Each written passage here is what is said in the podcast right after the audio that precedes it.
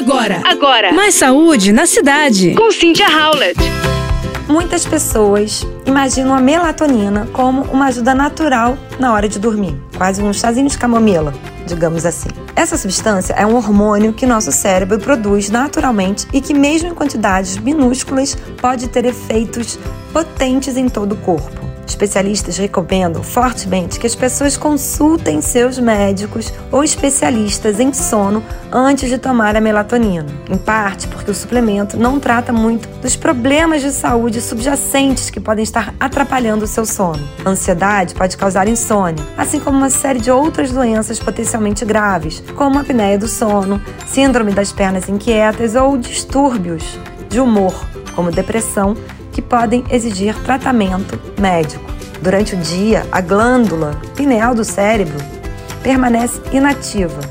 E algumas horas antes do nosso tempo natural de sono, quando começa a escurecer lá fora e a luz que entra em nossa retina vai desaparecendo, essa glândula é ativada para inundar o cérebro com melatonina. À medida que os níveis de melatonina aumentam, os níveis de cortisol, hormônio do estresse, caem a respiração fica mais lenta, logo nossas pálpebras começam a cair.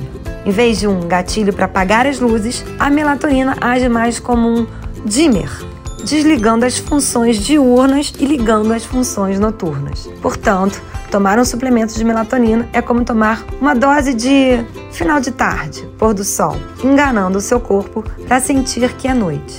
A melatonina pode fazer você sentir um pouco mais sonolento quando toma, mas ela tem um efeito maior na regulação do tempo geral do ciclo sono-vigília e ajuda a definir o relógio circadiano, ciclo interno de aproximadamente 24 horas do seu dia. Portanto, minha gente, depois disso, é mais importante a gente procurar saber as causas que estão tirando o nosso sono ou atrapalhando a nossa noite de sono do que procurar rapidamente uma medicação, certo? Você ouviu Mais saúde na cidade. com Cynthia Howlett.